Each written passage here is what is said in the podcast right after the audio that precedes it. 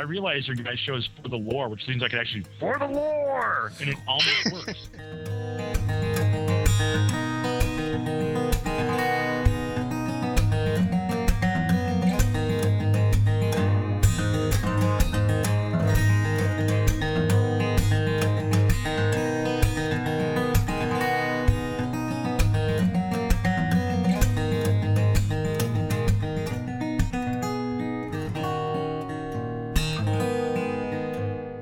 You're listening to For the Lore, the podcast that delves into the craft of our favorite games, whether lore, gameplay, or game design.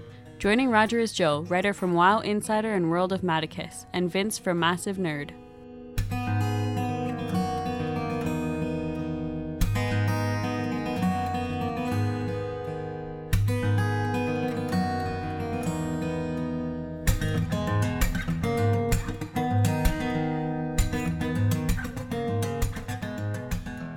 Hello and welcome to For the Lore. This is Roger coming to you on Tuesday, the 30th of August.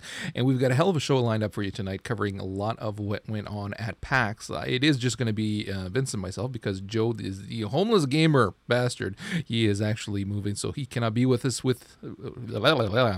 Edit that, shorten it, take the junk out. He won't be with. and you're on point tonight. oh my god, dude, what the hell? Anyways, yeah, he's not going to be with us tonight, so we are just going to two man the show. But uh, we do have a ton of stuff. Um, although I got to say, I was, I don't know about you, Vince, but I found that the um, PAX this year did not seem to have quite as much as normally as years before. Did you find the same thing? Yeah, I mean, it had a, a good quality, but there, yeah, there wasn't much there, especially because PAX East was a pretty big show this year. I mean, I guess everybody was just kind of worn out from Gamescom, which was like three days before PAX. Yeah, that's see, that's what I was thinking too. Like we, the, with Bethesda as well and ID with uh, with uh, QuakeCon, and then we had Gamescom, and now this, and I'm thinking, yeah, it's quite possible that you know what they they've already shot their load, for lack of a better term, and now there's not much new that they can talk about. So it just seemed that there there wasn't quite as much going on but that's okay because what we got was pretty damn good. It was very cool. Uh, just sticking with the actual Penny Arcade guys, we did find out that there is going to be the third episode of On a Rain Slick Pre- Precipice of Darkness. I don't know, did you play the first two at all? when it comes to episodic games like this and uh, Back to the Future and whatnot, I'd prefer to just wait until it's all out and play it all at once. So I, when I heard there was no chapter three, I was like, oh, okay. So I, I never got a chance to try it out. Okay, yeah. I actually played through much of the first one. I, I never did finish it. It's one of those games that I want to finish. And I own two. I just got to, again, get around to finishing the first one. I really enjoyed it. I loved the way that it was set up. I liked the story. So I was having a lot of fun. So I, I really am looking forward to going back to them and finishing it. Now, that being said, I don't know how I feel about this, though, with the third one being done instead by um, by the people who did Cthulhu's Cthulhu Saves the World and whatnot, it's going to be more of a 16 bit RPG kind of game. And I'm thinking, I don't know whether or not I'm excited for that or not. Especially because Penny Arcade has that signature art style that you know Gabe has created over the years, and that was present in the first two games. So as as cool as it as, as it probably could be. I mean, Cthulhu Saves the World was friggin' hilarious. Uh, I don't know if it's going to come across quite the same just because of that change in the art. Yeah, well, it's definitely going to be jarring if you're playing them through, but I'm I'm wondering whether or not the fans care what it looks like enough that they're going to let this stand in their way you know what i mean if you if, if what you really care about is the story and this can present you with that so that you finally get it then who cares yeah, it's, it's better than nothing because I would definitely play a 16 bit version of Shenmue 3 if it means I get to play it at all. Yeah, the or the next Half Life, the last Half Life. Uh, but, but yeah, no, it's going to be interesting. The, the thing is, is that I mean, there were a lot of rumors in terms of why it wasn't done by Hothead Games. They were saying initially, like, you know, one is blaming the, Penny Arcade is blaming them, saying, well, they took on, they decided to do Death Spank instead, so there's only going to be you know so much attention that they can put to games, and if they're spending an, an, too much attention on Death Spank, then our games are going to suffer. And then you got Hothead Games saying, listen, it was like pulling teeth trying to get the scripts out of Tycho for the first two, so we really can't do that anymore. So it's hard to say, like, as in many things, like the truth is probably somewhere in the middle. Yeah, a little from column A, a little from column B. Yeah, so it's going to be interesting to see whether or not they can meet the time frame for this, and whether or not it's going to have the same caliber of work to it, not just in terms of the graphics, but also very much in terms of the actual story as well, because that that's what really was uh, most impressive about the first one. I like I said, I haven't played the second one, so I'm not quite certain whether that the same can be said of that. Now, also staying again with the Penny Arcade Boys before we go over to the other stuff, there was a lot of stuff going on with uh, scrolls right now, and of course, I'm not talking about Elder Scrolls. I'm talking about Scrolls, the game. Now, this is going to be coming out from by Markus Notch Persson, who worked on Minecraft, and it's actually being written by Jerry Holkins, who's Tycho from Penny Arcade. And what's happened though is that apparently Bethesda decided they own the rights to the term Scrolls if you want to put scrolls in your title, they want to trademark that shit and they're going to ask you to actually change it, which is what they did here. And it's funny because, like, I from the little that I've read, it sounds very interesting. It sounds like they're trying to blend, they said, a strategy game with a, a collectible card game, except in this case, the cards are scrolls. And I think that if properly written, which I mean, Tycho is nothing if not you know someone who likes that kind of stuff it could be fairly interesting. I would like to see it. I just think it's hilarious that bethesda thinks they own the the rights to scrolls did you hear how Notch wanted to settle yes. the yeah. uh, lawsuit? he decided to challenge Bethesda to a Quake 3 match to, to settle the lawsuit. Yeah. At which point he realized that Bethesda owns id, and that would probably be a bad idea. yeah, I thought that was funny. So it's going to be interesting to see what they do with this. I again, I we got a little teaser trailer which I just played for the audience there. Um, there's not much to it, of course, but it does show perhaps what the art style is going to be in the game, which is not very intricate, but in a game like this, you wouldn't expect it to be. But again, in we're seeing a lot of smaller independent games that are coming out that are doing amazingly well. You don't have to have, you know, triple A title type graphics to, to pull off a good successful game. And if this can pull it off, I'd, I'd love to to give it a shot. Now, Go ahead. I was just going to say, look how much money Minecraft has made, and the damn thing isn't even out yet, technically. Yeah. Okay. And did you see the uh, the release date for Scrolls? No. Oh, spring, isn't it? At the end of the trailer, it says "coming eventually." Come. well, see, this is the thing too. If Tycho's going to be working on that as well as episode three of Rain-Slick Precipice, I'm thinking, hmm, how much time do you have, buddy? Uh, unless most of the third episode is already in the in the the can, so to speak, and they don't well, have to worry about it.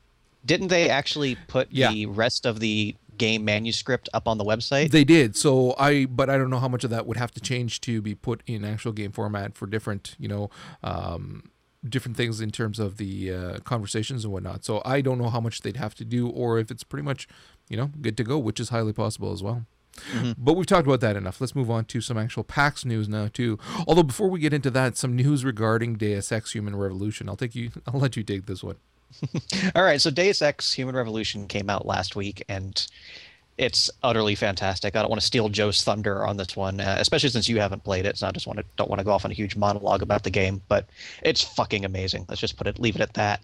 But there was um a bit of fun little news that came out a couple days after the game came out.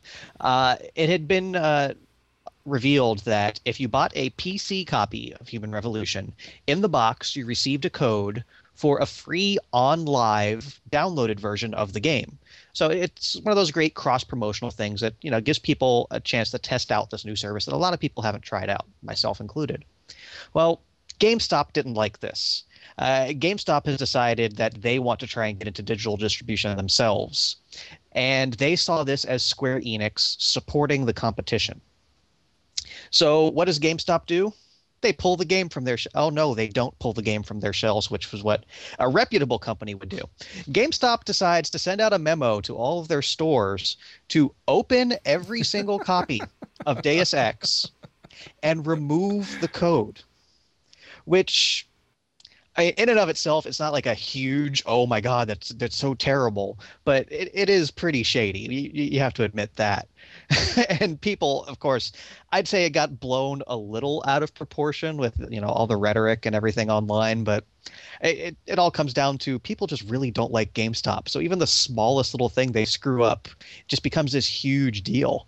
Well, you got to wonder though how much, if you look at it in terms of the legality if you purchase mm-hmm. something and then they remove something from it, but you paid for it, are they actually allowed to do that before the item has left the store?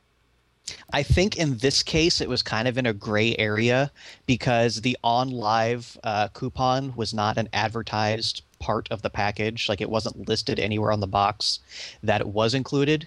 And while I'm sure Square Enix could have made a big stink about it, they actually kind of just wussed out. They said, yeah, sorry, you know, we didn't tell them about it. We should have mentioned it before we went to press with it. So we feel that they should have the right to, you know, treat the product we give them and, you know, however they want, basically. I was like, that's a very non square way of thinking like just from my point of view it's like square just kind of backed off and then gamestop went okay we'll just pull it from our shelves instead of you know doing all that shenanigans. I again i don't i don't know. I didn't buy from them so i don't care frankly. I i haven't picked up the game yet and if i do it'll probably be on steam. But i just think that that in my opinion, it goes beyond shady. If I had purchased something else, another product, and let's just think of it in terms of something that's not actually a game, you know, but something, and that product came with something else, whether it was advertised or not, it was sent with something else, and then the distributor decides that I'm not getting that, and they keep it. I would think there's a certain amount of legality there that you can kind of it, that they shouldn't be allowed that that shouldn't be legal that they are changing that they're taking something away that you paid for. Whether it was advertised or not you paid for that. You should have it yeah, it just comes down to the thing where any other company, when a situation like this arises, and it happens all the time, you know, major retailers like Walmart disagreeing with a certain company's decision for even something as simple as packaging, they pull the item from their shelves. They don't alter it, and you know they re- they reach some sort of agreement behind the scenes that doesn't affect the consumer. You know, the consumer aside from not being able to buy it there, you know, they have to go across the street to buy it, whatever. The consumer isn't losing anything in the exchange. And I think that's what the biggest issue is here for me, at least. Yeah. Okay, moving away from there. Before we actually tackle uh, PAX again, there was one other piece of news that I wanted to talk about just because I think it's awesome. I don't know if anybody is still playing Castle Crashers. Actually, my son is still playing Castle Crashers, and I still bounce in periodically. Periodically, Castle Crashers is still a freaking awesome game. I still love it. Um, the thing is, is that they released a DLC for Castle Crashers, um, and that was just a few days ago, and it's the Pink Knight, which is hilarious in and of itself. It's it, it actually shoots like rainbows and stuff like that. but it's a free character that you can download, which my son had been asking about it not that long ago because he's collecting all of the characters. So he keeps asking to see the the wiki page that shows all the different characters you can unlock and stuff. And so he knew that eventually it would show up. But anyways, what uh, the the Behemoth is doing, which is a company that put out Castle Crashers, is that for up to fifty thousand, the first fifty thousand people who download this free DLC, they're going to give a dollar to the Keep Breast Keep A Breast Foundation. So yes, it's a, a, tax deduction, but it's still a hell of a classy act because I mean, this is not something that they had to do. So it's not costing you anything. So definitely, just if you are, this is of course for Xbox. So if you, even if you haven't, um, I don't know if you, they've reached the fifty thousand yet. So even if you haven't uh, played it for a while, go in, download it. It's free. And then on top of that, they released a a blacksmith character which you can buy for the equivalent of a couple of bucks. Then there's some also some new team versus team modes and some avatar awards that you can unlock, uh, which my son unlocked the the the pink knight head, which is hilarious. I might do that for mine as well. but just some good news there. It's a good company. I respect when these guys they do stuff like that. Yeah, I, I actually haven't played Castle Crashers, and I- I'm ashamed to admit that. You've never played it? I've never played it. Dude, what is wrong I- with you? So, so many things. Oh man, you have to play it. It's it's not even a, you know, maybe I should kind of thing. Pick it up and play it. It's it's it's an iconic game. I honestly at this point I think it it, it actually is. All right, fine. I won't buy Skyrim. I'll play Castle Crashers instead. Oh, come on. Castle Crashers is what, all of 10 bucks, 15 bucks? Jesus. All right. Now, moving on to some PAX news. Um, one of the things that we found out, which we kind of discussed a little bit before too, is that Torchlight 2 is going to be goddamn cheap and awesome. I'll let you take this one too. All right, so to cover the cheap side of things first, uh, last week we talked about how they were aiming for the twenty to thirty dollar price range for the retail release of the game. Well, at PAX they did finally confirm twenty whole dollars. That's Awesome. freaking awesome. Yeah, especially since it's roughly three to four times the size of the first game, which was also a great value at twenty dollars. This this is pretty incredible. This is this is amazing for me. Like the, the the scope of this game, by no rights anywhere should this be a twenty dollar game. And I'm really hoping that what's going to happen here is that they're going to make a crap load of money off of this. And it won't be because they sold less copies at a higher price, but rather because they sold a lot more copies at a far lower price. Because I want other developers to learn from mm-hmm. this so that they start doing the same. Because there's a lot of games that that I would buy, even knowing that there'd be some that I, you know what, I wouldn't play all that much or I wouldn't finish or, you know, but that at a $20 range, it's worth it. It's worth picking up just to play a little bit kind of thing. But at a $60 price range, no, not going to happen. Yeah, like look at um the Cursed Crusade coming out soon. Like it seems like a pretty cool game, but not something I would, you know, instantly jump to buy. But at a forty dollar price point as opposed to a sixty dollar price point for, you know, a high quality console release, that's that's a consideration. I've bought plenty of impulse games that are on sale for, you know, 35, 45 bucks. So yeah, it, it's definitely something that I wish more companies would explore and bigger companies at that that can actually make an impact. Yeah, I mean, I, it will be something we're in. We're going to have to see just how much content is in Torchlight 2 to be able to determine whether or not yes it is actually a hell of a value at 20 or just you know what yeah this is this is is a good deal kind of thing. Because at this point here yes we've heard a lot of things about it. We've heard a lot of, of, of things in terms of the gameplay and whatnot. And, and some of the story though not all of it. But we haven't really we haven't heard enough to determine again whether or not this is just an insanely cool deal, which is what it sounds like it is. And it's a great sigh of relief for I know you and myself because we're both going to buy several Oh, yeah. copies of the game. Yeah. So yeah, it's nice to know that I'm not going to have to eat ramen noodles that week. Well, I'm I'm looking forward to it because again, as soon as this came out, and I was telling the wife, I was saying like, Jesus, I'm I'm buying a copy for us. I'm gonna be buying a copy for my my youngest so that we can play together, and I'll probably buy a copy for my eldest daughter because now that she has her laptop, I've been picking up games for her. She see Fairy Solitaire, she actually finished it all. She loved it, and, and she's been playing the crap out of Torchlight. She said she's taken to actually hiding her laptop because if it's within sight, she turns it on and plays Torchlight now. And I said, Oh dear, have I got something for you in a little bit? Well, she's definitely your daughter. yeah, that's for sure. And then they also announced the last class. Yes, the Ember Mage, which, as predicted, is your traditional mage caster class. And no huge surprises there. But I really liked the the lore behind the Ember Mage. How you know they're not just you know these fluffy little things standing in dresses and throwing snowballs at people. They're warrior wizards. They they are bred to be on the front lines of a battle. And how it is is uh, when they are very young, they're chosen by the Ember Council for their uh, for the promise for for what their potential. And they're trained not just in the use of magic but also in the art of warfare hand-to-hand combat strategy. So when they hit the battlefield they are the scariest things out there. Not just because they have big armor and a sword no because they are smart they are powerful and you don't want to be anywhere near these ember mages And another thing that I thought was pretty cool is we saw the alchemist in the first Torchlight. And what they explain is the alchemists draw their energy directly from the ember itself, which, as we know, can be a little dangerous. Hmm. Ember's ember can be a bit fickle at times.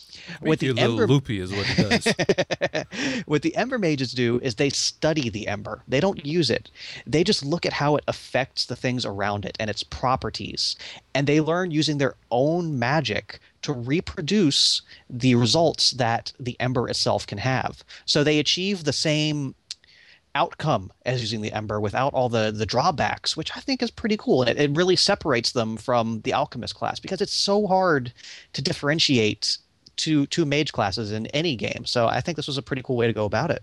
Uh, it I felt the the same way because it's the same thing as in any game, like you're saying too. It's it's the sorcery class essentially is what it is, and I was really curious how they would make it different than The Alchemist because I actually really loved playing The Alchemist. I really enjoyed it a lot. And so when I looked at this, though, initially when I, I, I read, you just have to read Ember Mage and it was like, eh, okay, well, we knew it was going to be the major sorcery class. Yeah. And, uh, but, okay, let's just pause, wait for the rings to stop, and edit this all out. Okay, there we go.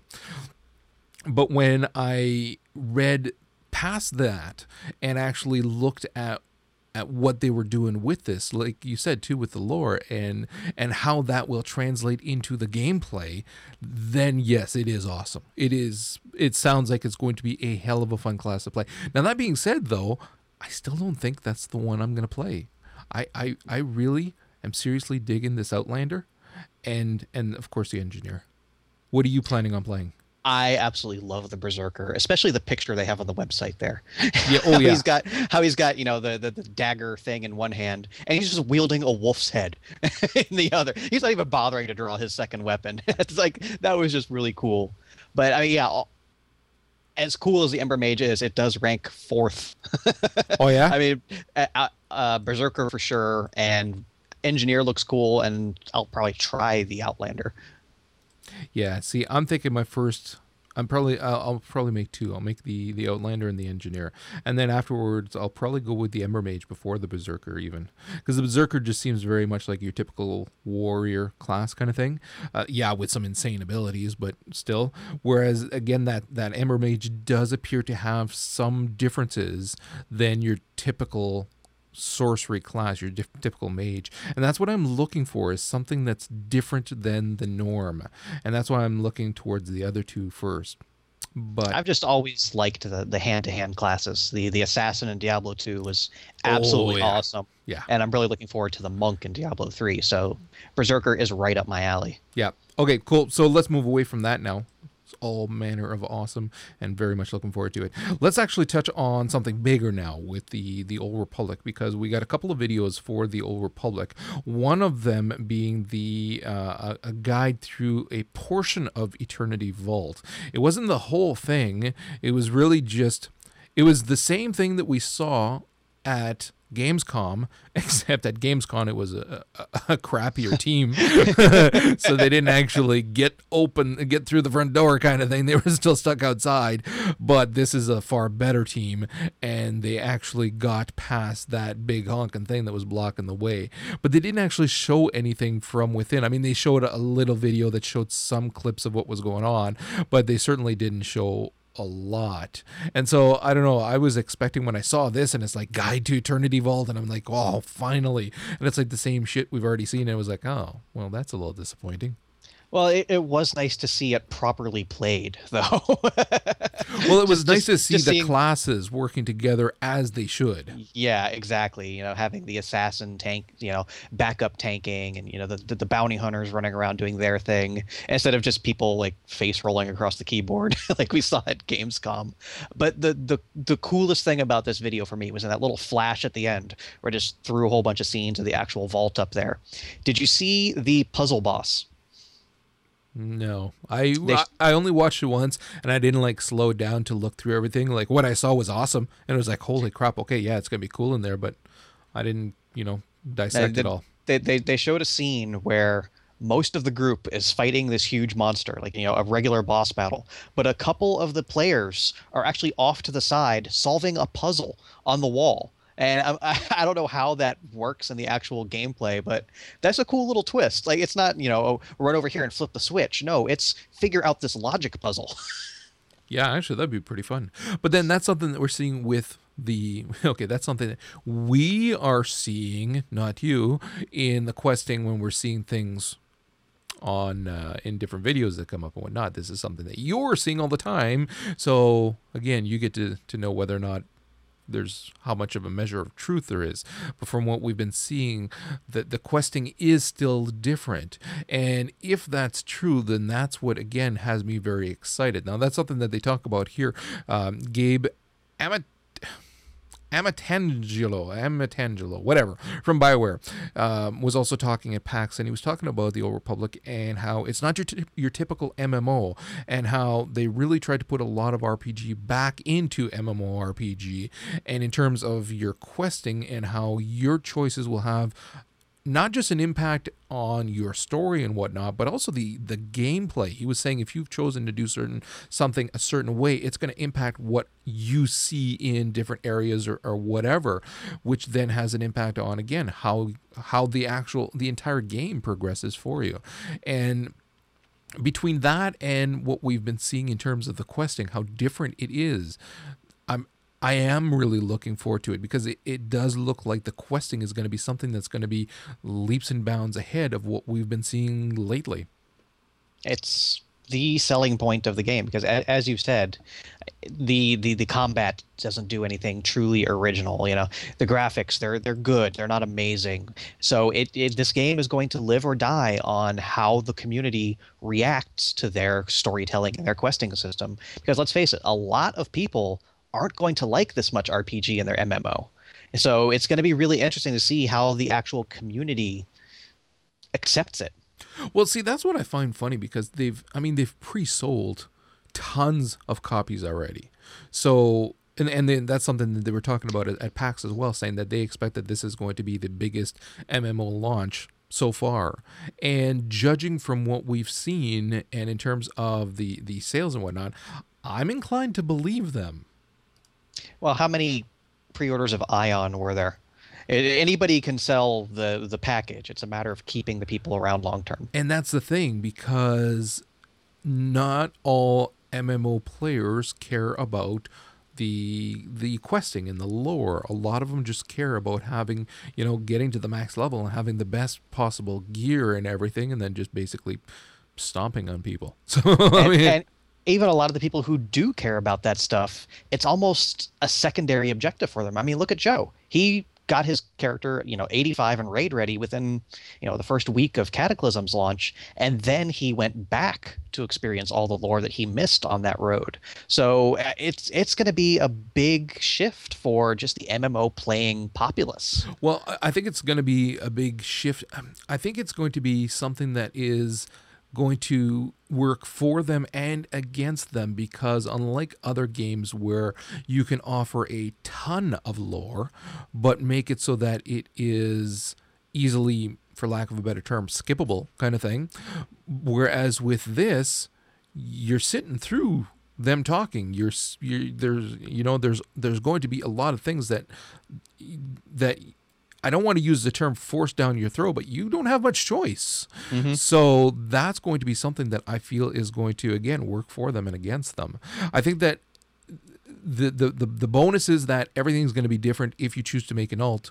Within reason, there's going to be a lot of different gameplay and whatnot, but there's still going to be a certain amount of similarities in the same quests and things like that that is going to hold people back from actually playing alts. I mean, I'm excited to play an alt for different characters and whatnot, but I still feel like I'm going to still be experiencing a lot of the same content. You know what I mean? I might know what you mean. But you're not allowed to say anything about it. I, I, I can definitely see your point. All right then. So we'll leave it at that. Okay, let's touch then on one of the other big MMOs coming up, and Oh, that oh, hey, we had the, the last little bit there. the last little bit. Oh, the beta weekends. Okay, go Yeah. ahead. All right. So as uh, BioWare announced at I think it was Comic Con. Yes, at Comic Con. September is going to be their beta weekend event month, and September starts in a couple days. So starting actually this weekend is when their first beta weekend is going to occur, and every weekend thereafter until September is over. So be checking your inboxes quite a bit over the next couple days because I think between today, tomorrow, and maybe Thursday is when they're going to be getting those invites out there. Now, what they mm-hmm. have mm-hmm. said. Sorry, I'm laughing you... because people are going to check their email on Friday, see that they, they got in, and then spend all of Friday and Saturday downloading the freaking clients. Maybe get in for a few hours on Sunday, call in sick for work on Monday, and that's it. Yeah, yeah, there there are a lot of things to consider here. What they have said is with the vast amount of people they've had signing up for the for the beta itself, they're looking to probably, and you know, of course, they're non-committal about everything, having different groups each weekend. So if you get in the first weekend, that's probably your one weekend for September, you know, unless you get lucky or something. And how it's running concurrently to the current beta tests. So you know, you, you won't be on my server. Sorry, uh, but it's it's going to be pretty interesting because they haven't said anything so far about the NDA.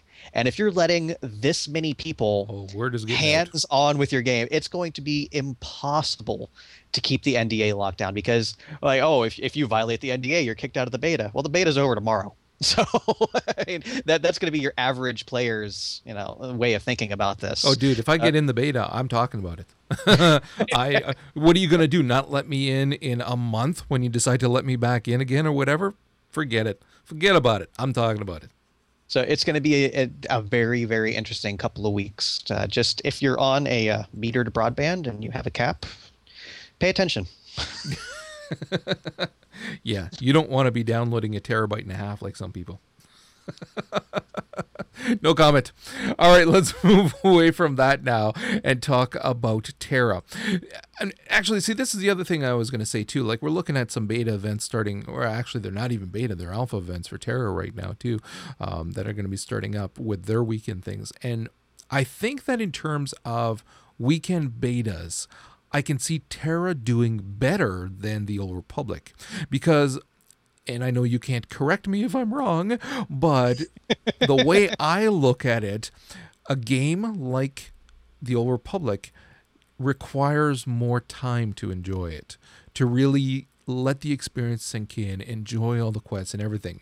It's not going to necessarily wow you right away. It may wow you in some regards, but not everything because it the again the the true breadth of the game is in the voice acting, in the questing, and things like that, not in the going out and killing crap. And on a weekend, when you're rushed for time, you basically want the full experience of the gameplay for the most part and then have fun with that. And I can see how TERA would do far better because when we're seeing things with TERA right now, we're not hearing as much about the questing, but the, the damn gameplay looks so freaking awesome and the game looks incredible.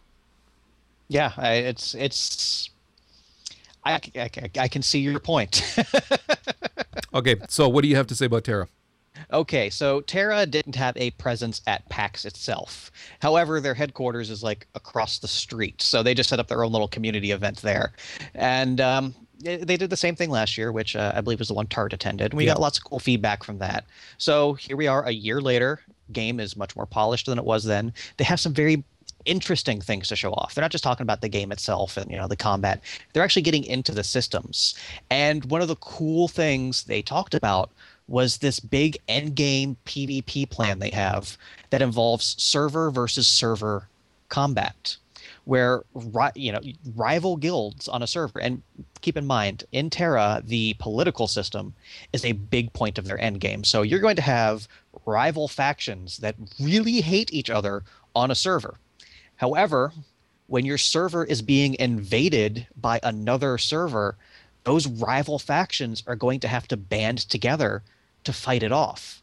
And I just think that's really, really cool. It, it's something we've seen elsewhere.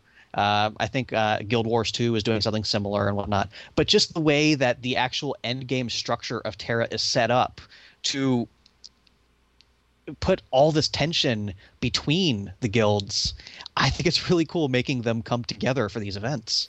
What I think is cool is that not only can you fight back the horde of, for lack of a better term, horde of players from the other server that are invading your server. You can fight them back as if it's, you know, the you, you fight them past the line so that they're off your server.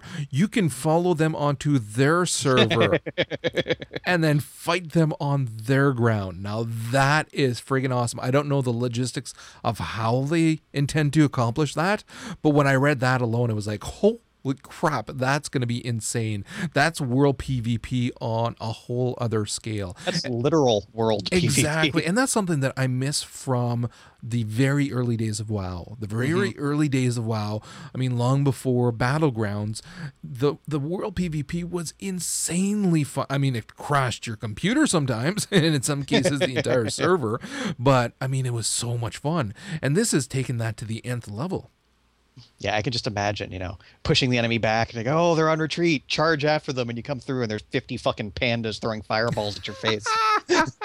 See, that's the kind of thing that would make it so much fun is if strategies like that are put in place so that you got to think ahead. You got to think, okay, well, what's waiting for me on the other side?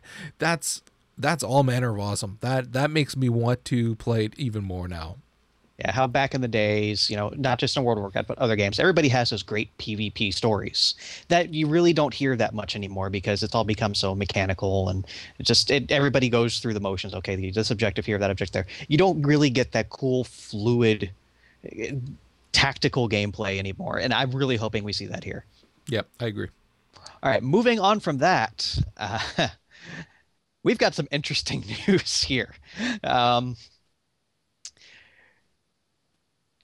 Take on mass entertainment. Yeah i'm just collecting myself here.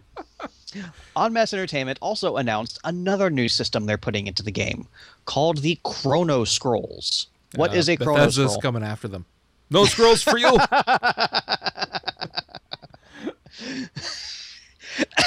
Okay. What is a chrono scroll? Well a chrono scroll is an item that you can buy from the En Masse Entertainment website Microtransactions. Ooh, it's the devil. And when you use the Chrono Scroll item in game, you get a month of playtime. Well, that seems pretty stupid. Why would you buy an item and use it in the game for a month of playtime when you could just pay for a freaking month of game time? Well, the scrolls are tradable. And it's a system much like we've seen in Eve Online with you know with I don't know enough about Eve to really comment on it in depth, but you can use in-game currency to purchase game time. And that's what we're seeing here. This is En Masse Entertainment's way of combating gold selling by allowing players to sell and trade the gold themselves. You buy the Chrono Scroll, you sell it to a friend for 4,000 gold. You just bought 4,000 gold for 15 bucks. Your friend just made 15 bucks for however long it takes to make 4,000 gold. I I think it's awesome. I'm okay with it. I damn right. I, so am I. I am 100% okay with it. I'm just surprised that I haven't heard that much from the community on this one yet. Like you look at the forums and it's all just kind of, huh? like e- even even the, the people you know following the game don't quite know how to react because well, a lot of people. Go ahead. Well, the reason is is that I mean you're still going to be limited in terms of how many times you can sell um sell that that month to say the same person. If mm. if I'm buying, if you worked and you earned four thousand gold, and then I say, okay, I'll buy it from you, and then I'm going to give you a month of playtime, okay, and then Joe says, damn, that's a good deal. Here, I'll give you a month of playtime to you, and then you give him four thousand as well. So now you've got two months of game time. I mean, at some point you're going to say, okay, well, you know what? I've got like six months of game time, boys. I don't need any more game time cards. That's that's I'm good. So I think that that's partially why they're looking at it as not that big a deal because, quite frankly, again, it's just a month of game time. How many can you stack up before you stop and say, okay, uh, that's it? Yeah, like Eve is such a an economy driven game. People take pride in having this hoard. You know, I have fifty thousand real world dollars worth of game stuff. Well, that's great. Blow it up, you're fucking screwed. but it, th- we're going to see a lot more actual economics at play here with supply and demand. And let's keep in mind the gold sellers aren't going away. And I think this is something between the Diablo auction house, which we've discussed at length, and now this that companies are realizing after what 10, 12 years of trying, you can't beat them. no matter what you do, they're not going to go away. No matter what restrictions you put into the game, it, it, it's not going to stop. People are still going to black market sell gold in game currency, etc., items, power levels. You cannot stop it. So you might as well just try and put a cork in the dam. But see, the way that I look at that is, and, and I'm, I don't want to defend, you know, gold sellers that are hacking people's account and things like that. That's not what I'm saying at all here. But, right. but what I want to say is, why are they still in business? Because there's a freaking demand for it. Mm-hmm. So you have to consider that there are a ton of people who are all right with paying five bucks for a sword or paying a few bucks for some gold or you know that kind of thing. That they're fine with that. Even though they bought the game even though they paid the monthly charge even though they they buy other games and whatnot they're okay with spending a little bit more to get whatever it is that they want. So i mean there has to have come a point where the developers realize that and realize, you know what? There's a ton of people here who want to give us more money. it's right there. They want to give it to us, but we're not taking it. We're trying to appear like we're taking the quote unquote higher ground, higher moral ground that, oh, no, no, no, you shouldn't buy items. You should earn them. Screw that. You know what? I'm sorry, but anybody who thinks no, no, no, no, you should earn everything, it's a game. It's not like I, you know, the the house that I earn by working my ass off. No, it's a game. I don't have to earn it. I can buy it because I bought it so that I can play it and have fun. So, as it stands right now in WoW, there's a couple of things that I'd love to buy, but I don't feel like wasting hours upon hours grinding for cash or grinding, you know, uh, picking herbs all over the damn place just so that I can have enough money to buy it. If I could just give someone, you know, 10 bucks and they give me a couple of thousand gold, I don't know what gold goes for nowadays, but whatever, you know, if, from what I understand, it's pretty cheap now. I, I'd be all right with that. In fact, it would be like, here, take my money. I want that sword over there, but I can't afford it. So I think that more games should just be doing that at this point. Like, screw it, just sell me what I want. And the important thing to point out here that sets this system apart from the Diablo auction house or your traditional microtransaction system in smaller free to play games. En masse really isn't profiting off this at all. It, it, everything they're selling, you, you, they're selling you 15 bucks of game time. Somebody's using that $15 of game time instead of spending their own, and I'm just using 15 as the standard. They haven't officially announced it yet. Somebody's just going to use that instead of spending their own $15. So unless you get people like an Eve who just hoard the stuff for no good reason, En masse really isn't going to be making any money off of this system. It's just something they put into the game because they truly feel it's a better way for their players to to just play the game. Well, they are making something. They're making the money from the the, the months that are being sold. So, but I mean, but like I'm saying, it it if all right. It's it's the if, same thing as saying you know like WoW's not making money from their subscriptions. Well, they, they kind of are. So anytime but, that they're selling more subscriptions, then there you go. And the fact that they're going to be offering something like this probably means that there will be more subscriptions because people will be able to go that route now. So they're still making money. It's a, it's a, it's a marketing move. Don't kid yourself. Yes, yeah. Uh, just it's not like they're making additional money on top of on, on top of a subscription. Is what I'm saying. If if I'm paying 15 bucks a month, you're paying 15 bucks a month. They're both making $30. If I'm paying 15 bucks a month and buy a Chrono Scroll and give it to you, they're still making $30. Yeah, like, but they would have the lost money because I may not have stayed, and now I'm going to stay for another month because you bought me one. So I, I, the, I, it is definitely yeah. making them money without a doubt because uh, again, it's it's it, they have to expect that there's going to be a lot of lost sales over time from people stopping playing the game. That's just the way that it goes. So this mm-hmm. will prevent some of that and keep them in the game longer.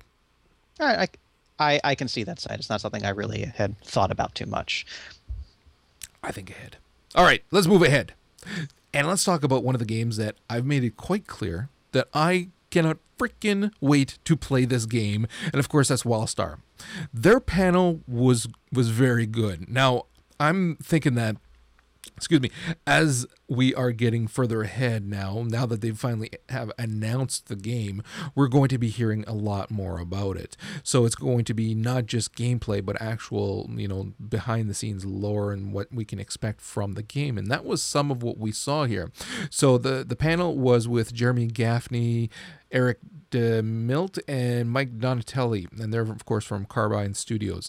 So what they did is they talked about how the game is going to work in terms of quote unquote paths. So the game is not just going to be limited to, in terms of gameplay, by the class and the race that you choose, but also the path. Now, the path is something that you choose that allows you to experience path specific questing whereas like in other mmos you could equate it to potentially class specific well here it's path so what they have with their paths are there there's four of them there's the explorers the soldiers the scientists and the settlers and we'll go a little bit more into them in a bit. But what it is is that they're talking about a 70 30 split wherein 30% of the questing that you will do will be path specific. And again, whatever your your class and race are have no bearing on this. So you can be whatever you want, but if you choose to be a soldier, 30% of your questing will be soldier specific. So other classes can will have a little bit of them but not all of them because that's where that 70% comes in the 70% is going to be a generic blend but also going to be some of the questing from the other paths so that you get a sample of what it would be like to be those classes as well thereby encouraging you to also play those classes, but also to tie you in more. They're really going to be trying to make it so that your um, your your your group composition will not just be about the race and well not really race race rarely ever plays into it but the class that you choose but also the path because that's going to have a huge bearing in what you can do in a given circumstance it, because you can all work together on things. And i liked the example that they gave about that about the classes working or sorry sorry the paths working together and who can do what because again each of those paths will have a very distinctive um, addition to your gameplay that you wouldn't otherwise have. It's very cool. Do you want to tackle the paths, what they are? Okay, uh, we're going to go ahead and start off with the one that actually looks like I'm going to enjoy the most, and that's the Explorers. And what the Explorers are is your path specific goal is they'll just put a freaking marker, you know, out on top of a mountain and say, go there they're not going to tell you how to get there. but you're going to have to figure that on your own. You're actually going to have to go explore the game world. You might have to hop along some rocks. You might have to find a hidden path underneath a, you know a tree or deal with landslides and all kinds of environmental effects to reach that goal and gain your experience and story and whatever bonus for getting there. And for me, I think that's really cool and I'm going to possibly embarrass myself here for a bit. But when it came out, I tried the uh, Sony free to play RPG Free Realms. And one of the classes that you could play in that game was an explorer class, where your entire goal was just to go around and find all the cool stuff that was hidden around the world. And I thought that was really cool. And now we're actually getting this in a full fledged MMO. And I personally can't wait to try this one out. Just I, I, I love the lore, and we're going to get to the you know the quote lore path later. But this is something that I think I'm just going to have a whole lot of fun with actually playing in the game. Oh, so am I. And what I especially like about this too is that they give you tools specifically to help you along with that so that you're going to have abilities to survive an avalanche that the other paths won't kind of thing. That's friggin awesome. I love that. And then they give you things like the locator beacon that's only available to explorers that's going to help you find a way to hard to reach areas and things like that. But what i liked as well is once again how they're talking that the paths can work together so that if you and i are playing together and you're that explorer and i'm the scientist then we are going to basically get the most amount of knowledge knowledge of that planet because you'll be able to take us to places that otherwise I necessar- I wouldn't be able to. And along the way, my freaking robots are going to be able to scan everything and give us the lore of everything while we're going around. To, that was for me, ironically. I mean, most MMOs, all you care about is the combat and the, what you're going to do and things like that, and and the questing. And here I am looking at these two, and I'm thinking, man, explorer and a scientist together would be able to just see and experience so much of that that planet. I thought that was awesome. Yeah. So moving on to that that scientist. The scientists are again the quote lore class. You have your little tricorder scanner, what have you, and you just go around the planet scanning everything. You scan a plant, it'll tell you more about the plant. You, know, you scan uh, a piece of rubble, it'll tell you more about you know the building that used to be and the lore behind it. You scan a pile of junk, and you'll learn how to make a little robot pet that follows you around. You scan a bunch of enemies, and suddenly you reveal a weakness for that type of enemy that will then help you out in combat. And this seems like the, the scientist role is going to be really cool when it comes to the group play because of all the various things they can do just by just by checking stuff out. You walk past something, look at it. Who knows what you can find? Yeah, I'm looking at this very much as the the probably the best healer path because you're going to be able to help with the, the, buffs for the group by scanning plants. And then you're also going to be able to find those weaknesses which will help the rest of the group as well. And i i don't know i just see it as a, a perfect path to choose. My, dude, my bunny girl, my bunny healer girl, that's what she's doing. She's gonna be a scientist. So you can be a freaking explorer, but make him some sort of like the warrior class kind of thing, so mm-hmm. that when we go exploring, you can tackle everything. I'll heal your ass with my little bunny ears. It'll be awesome. You're going I'm, to be the creepiest bunny I am ever. confident enough in my manhood that I will play that bunny girl like nobody's ever played a bunny girl. I can't wait to see the male bunny. That's gonna be hilarious. I hadn't even thought of that. they might not offer one. Maybe they just don't. They procreate differently. It wouldn't be the first time a, a game has done something like that. They don't do it like bunnies. Is all I'm saying. Okay. okay, moving on then to the soldier. All right. Yeah, we're going to tackle soldier. Soldier is exactly what you would expect it to be. They give you an objective, you go out there, you kill a bunch of crap, and you're done. But the way the soldier is handling it is a bit different. It's not just you know, a kill quest. Uh, they, are saying a lot of, at least early on, a lot of their objectives are defend this position. They'll throw a bunch of enemies at you. All right, later on is defend this position. They'll throw a bunch of enemies at you, and then a big ass boss. And so they're really ramping it up, and then evolving it, saying, okay, instead of defending the spot, defend this person, send you on an escort quest, or defend this town and playing a tower defense mini game. That's freaking cool. That's awesome. It is. It's absolutely awesome. So it shows how you can take the the you know the, the, traditional just warrior type role and really change it up and do something unique with it. And that's what's really exciting me about WildStar. It's every single thing it does has that unique little twist that makes you want to try it out. Well, it's going to be that class that you can play. Sorry, not class, path that you can play. Wherein, if you just want to bounce in and have some fun, and you're not interested in, in in questing per se, or in you know exploring or whatever, you just want to go in and let's just kill some stuff. Let's just have some fun and and fight wave after wave and just have some fun. Then, I mean, you play this class and level it up as you're going and that style of play is going to continue to change with you so that it's not always doing the exact same thing. It, it, it just gets better. So for me this, that's that's the i've already kind of decided that's my my alt that i'm really looking forward to playing because it's going to be fun you know just bounce in do some wave after wave gather whatever loot it is that you you get from doing that have some fun and then there you go move on. Mm-hmm. But the last one, dude, Settlers? Seriously? Am I the only one that thinks that's lame? I don't want to say lame, but I'm saying lame. not as cool. That I- I can- by default that makes it lame. I, I can definitely see the appeal for the settlers. They're exactly what they sound like. They've come to make a home on the planet.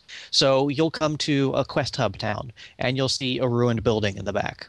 And you'll be able to build that up. And not just build a building, you'll be able to choose how you build it. You can build an armory, you can build a medical center, eh, you can build uh, an inn. And what the settler chooses to build in all these various spots throughout the world, not just in towns, scattered all over the place, is going to affect how the rest of the players really interact in the world. Like if if you know you're at a really tough part of the game where a lot of people keep dying, that might be a good place to build a medical center so people can you know res on the spot or what have you.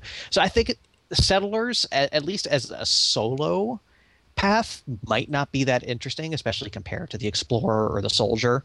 But I, I think for people who like to group up for people who like to be that social type of player that just you know deals with everybody who walks past i think it's going to be an interesting way to go about it The only way that it would interest interest me is, and and it sounds terribly selfish, but it is that if if whatever I'm building benefits me in terms of like a, a monetary thing, where I fixed up this blacksmith, so I now get a portion of the the the, the sales that they get you know or i i fixed up the inn so i get a portion of that or i fixed up the inn and now i have player housing inside of there that no other character can have, but I can because I fixed it up.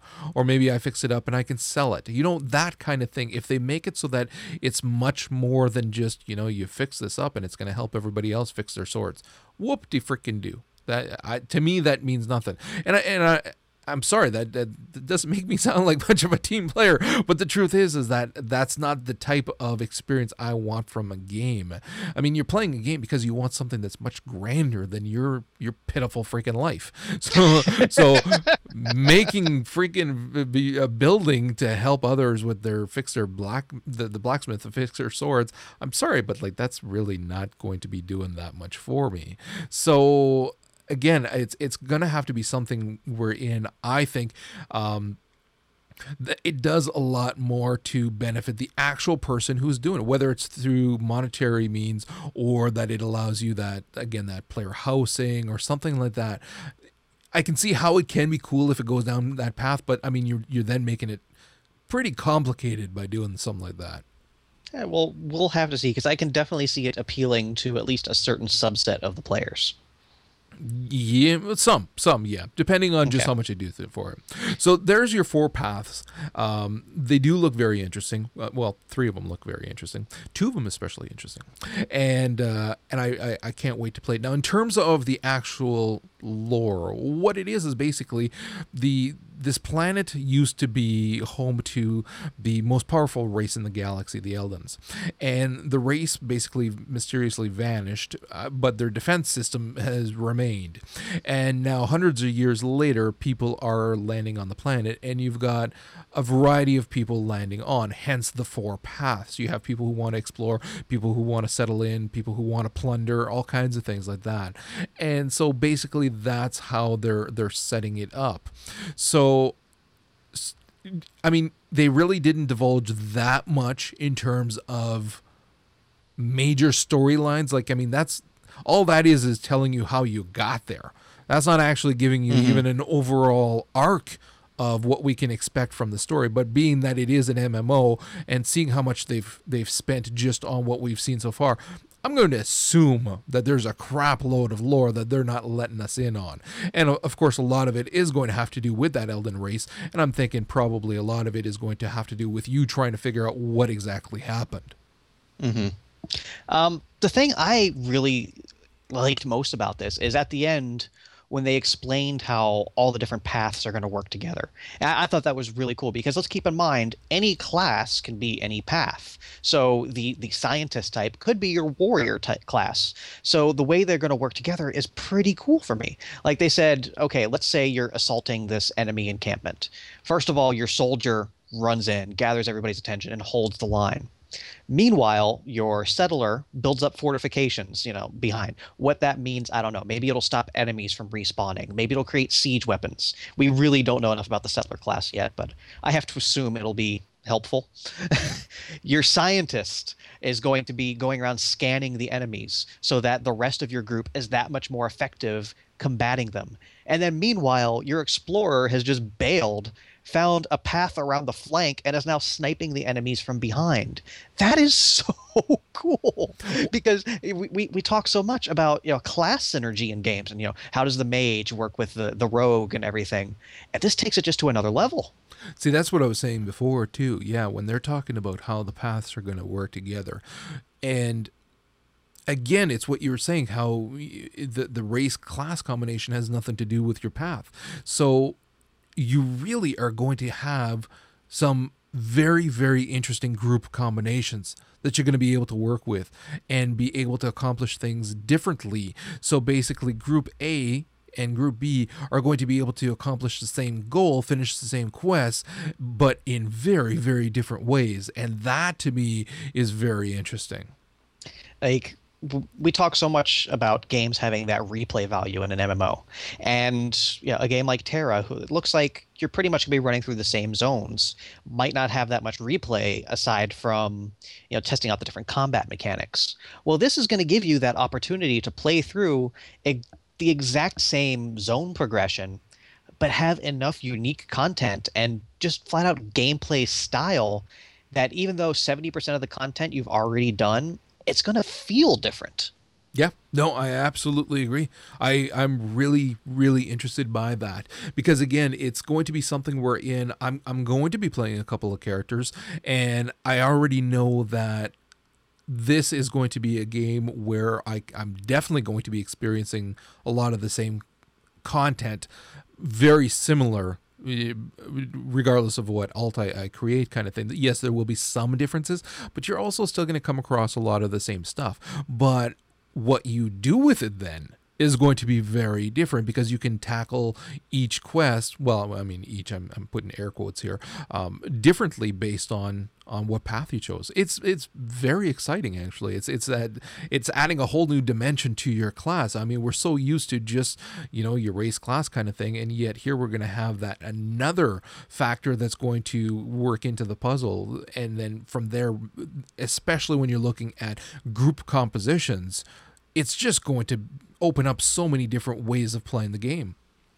Yeah, it's it's just really exciting to see all the different approaches various companies are taking to the MMO this year alone.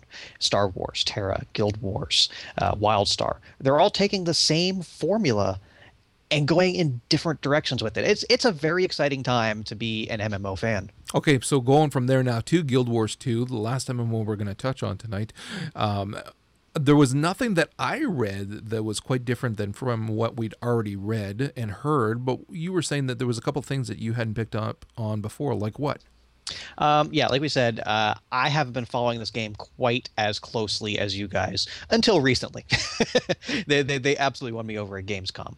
Uh, something that you we, we had talked about last week and you didn't seem very happy about was the underwater content well, and I, let me clarify. It's not that I'm I'm un, unhappy with it.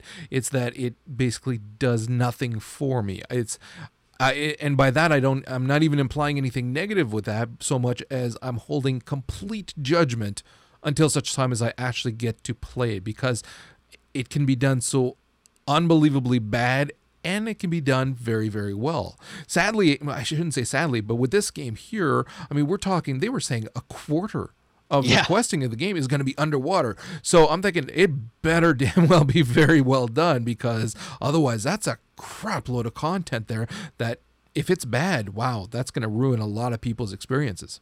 Yeah, that's 25% of the world, including cities, including questing areas, including dungeons. And I really like the unique spin they're putting on the underwater combat. You're not just doing your same combat just happen to be underwater.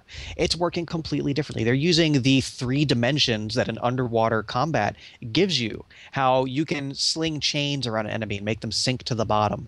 You can, you know, shoot a bubble at them and make them float to the top. And just the way they're treating the underwater combat as something completely different from the on land combat, that's refreshing at, at the very least. And I, I I'm just like you. I'm going to obviously have to save my final judgment until I actually try it. But at least going in, I'm a little more interested in it than you are. Probably because I never played Vashj'ir. Yeah, really. If you played Vash, then that's. if you played on any class other than a druid, you, are not going to be looking forward to this. So that's why I'm really hoping that they do they they do justice. Now that being said, though, again, that's something that we did see at Gamescom. They did talk a lot about the underwater combat. So again, I'm not. I didn't see anything new here, but again, we might be at a point where they've kind of not necessarily oversaturated, but pretty much given us you know all that we're going to need to see for quite a while and until we get to much higher level content stuff. Because we've been getting a ton of news recently about it. And well of course with all the conventions going on. So in I mean, I already knew I was going to be playing the game, and the more I keep hearing, it's just it's it's a certainty that I'm buying it. If it was a game that had a paid monthly fee, then considering all the other MMOs, I actually would have to think about it just based on the strength of the other ones and my pocketbook, basically. But the fact that it's going to be free, it's it's a definite purchase. Mm-hmm. Uh, a couple other small things that may have been popular knowledge, but I didn't know. How, for example, your weapons are going to have different abilities based on what class you're playing as. Yeah. How, how we know the more you use a weapon, that's how you unlock the skills. The more often you use it, the more skills you unlock, up to, I think they said five weapon skills. But how it's going to be different depending on what class. A thief class, I don't know what the heck they're called, using a dagger. Okay. I didn't know if it was rogue or ninja or whatever. Yeah. Uh, a thief using a dagger is going to function completely differently from a necromancer using a dagger. Again, it might have been common knowledge, but I did not know it prior to reading this article. And I again I find that very cool. Yeah, no, that had been said before, and it, it's definitely something that's very cool. Because what's interesting then is that the um, each item is going to hold a. I mean, if something is valuable to only one class or only a couple of classes like in other MMOs then its its value is limited. But then if you're looking at something like this wherein a lot of people could use this and use it differently it adds again a whole new dimension to what you want your armor to be. Uh, you have a lot more choices in terms of what you can do because each one offers you different abilities. It's not just the stats on them but also the abilities are going to be different Mm-hmm. And then just finally, I've always said that I enjoy crafting in MMOs, but loser over the years that that interest has waned quite a bit because I get tired of just menu click go to the bathroom come back I have items so how they said how that they're putting experimentation into the crafting system and actually allowing people to create their own recipes. I have no idea how it's going to work, but I'm intrigued. That that's that's something that I'm looking forward to. That's going to make Guild Wars different from those other games. On top of everything else, let's face it, eh, crafting is a part of MMOs, and I can't think of the last one that did crafting really that differently than anybody else, except for the Final Fantasy games, and that was the wrong different because fuck Final Fantasy and fuck Final Fantasy's crafting. so I, I really, as much as you're looking forward to getting your hands on with, say, the underwater and seeing just how that's going to work and just how different it's going to be, I really want to get my hands on the crafting and see just how different it's going to be. That's fine. I'll go explore and kill shit. You can make me some armor and daggers. That's All right. All right. Do you need a break or are we still good to go? I would like a refill. Okay, good. We're going to take a break for a few minutes, guys, and then we'll be right back.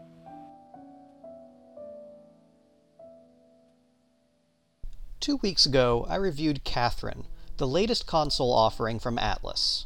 This week, I'm looking at one of their most recent handheld releases, Radiant Historia. Radiant Historia originally released in February of this year, but like many Atlus games, it received a limited printing and sold out almost immediately. In a rare move for the publisher, they released a second printing of the game in April, minus the free soundtrack that was packed in, which is when I purchased it. On the surface, Radiant Historia is a by the numbers Japanese RPG. The main character is Stock, the stereotypical enigmatic swordsman. He's accompanied by the usual cast of characters the strong but silent best friend, the hyperactive child, the badass princess, and a few others join him on a quest to save the world from an unknown evil. And of course, the usual flamboyant villains stand in their way. Yes, traditional JRPG fare here. But what sets Radiant Historia apart is the way it tells its story. Stock is an intelligence officer working for the military. His country, Alistel, is at war with its closest neighbor, Granorg. Some mysterious force is slowly changing the entire continent to desert, and the more time that passes, the more violent the battles are over the remaining habitable pieces of land. Early in the game, Stock comes into possession of an artifact called the White Chronicle, which allows him to enter the world of Historia to travel time and correct any mistakes which is vitally important because a single mistake could lead to the world's destruction. Shortly after acquiring the White Chronicle, Stock is faced with a difficult choice. Should he stay with military intelligence, where his skill could be best put to use, or follow his heart and return to the front lines alongside his best friend? Through the power of the White Chronicle, both options are actually available, creating divergent timelines Stock can and must travel between. Throughout the game, Stock will hit several roadblocks during his quest that can only be overcome by learning new skills in the alternate timeline. With this switching between the two times, we get to see the story play out from two completely different points of view, slowly unraveling the conspiracy behind it all. Beyond that, Stock will usually have different companions available to him in the different timelines, switching up the gameplay and combat in the game. The combat is another point where Radiant Historia exceeds beyond its roots. Once again, on the surface, it's a standard turn based RPG, with special attacks, magic spells, and bizarre enemies. However, those enemies occupy a 3x3 square grid on the battlefield, and that space is very important. Many of the special skills exist not necessarily to deal damage, but to move enemies around that grid. You can push enemies onto the same space, setting up combo opportunities, as well as group them together for area of effect attacks or forcing them onto traps you set on the battlefield. However, your enemies can use the grid to their advantage as well, hiding behind defensive walls or even setting themselves up in powerful attack configurations. The battlefield is constantly changing, which means combat never feels repetitive. It never feels easy either. The game keeps the difficulty at a good balance point. You can never press A to win. Solid tactics will see you through every battle, and no fight really feels unwinnable unless you're seriously underleveled. Overall, I often found myself enjoying Radiant Historia more than Dragon Quest IX, which was my RPG of the year for 2010. True, Radiant Historia doesn't do anything terribly original, but it builds on the traditional JRPG so successfully that it is well worth the 50 to 60 hours you'll put into it. It may be a bit hard to find at retail, but a little searching online or at your local pre owned game seller should yield some great results. And we are back. We've actually only got a couple of other PAX things to talk about, and then just some random shit. Um, the the one thing that I wanted to talk about, and some people may or may not be interested in this, they they had quite a bit to talk about with Dragon Age. I'm actually going to let you do this one. All right, so we had our Dragon Age panel, and not necessarily a Dragon Age 2 panel. They called it the future of Dragon Age. And I have various accounts uh, of the panel, as well as interviews, and even stuff BioWare had put up on their forums afterwards. So this is just kind of an amalgamation of all the information I've received over the past week in results to Dragon Age.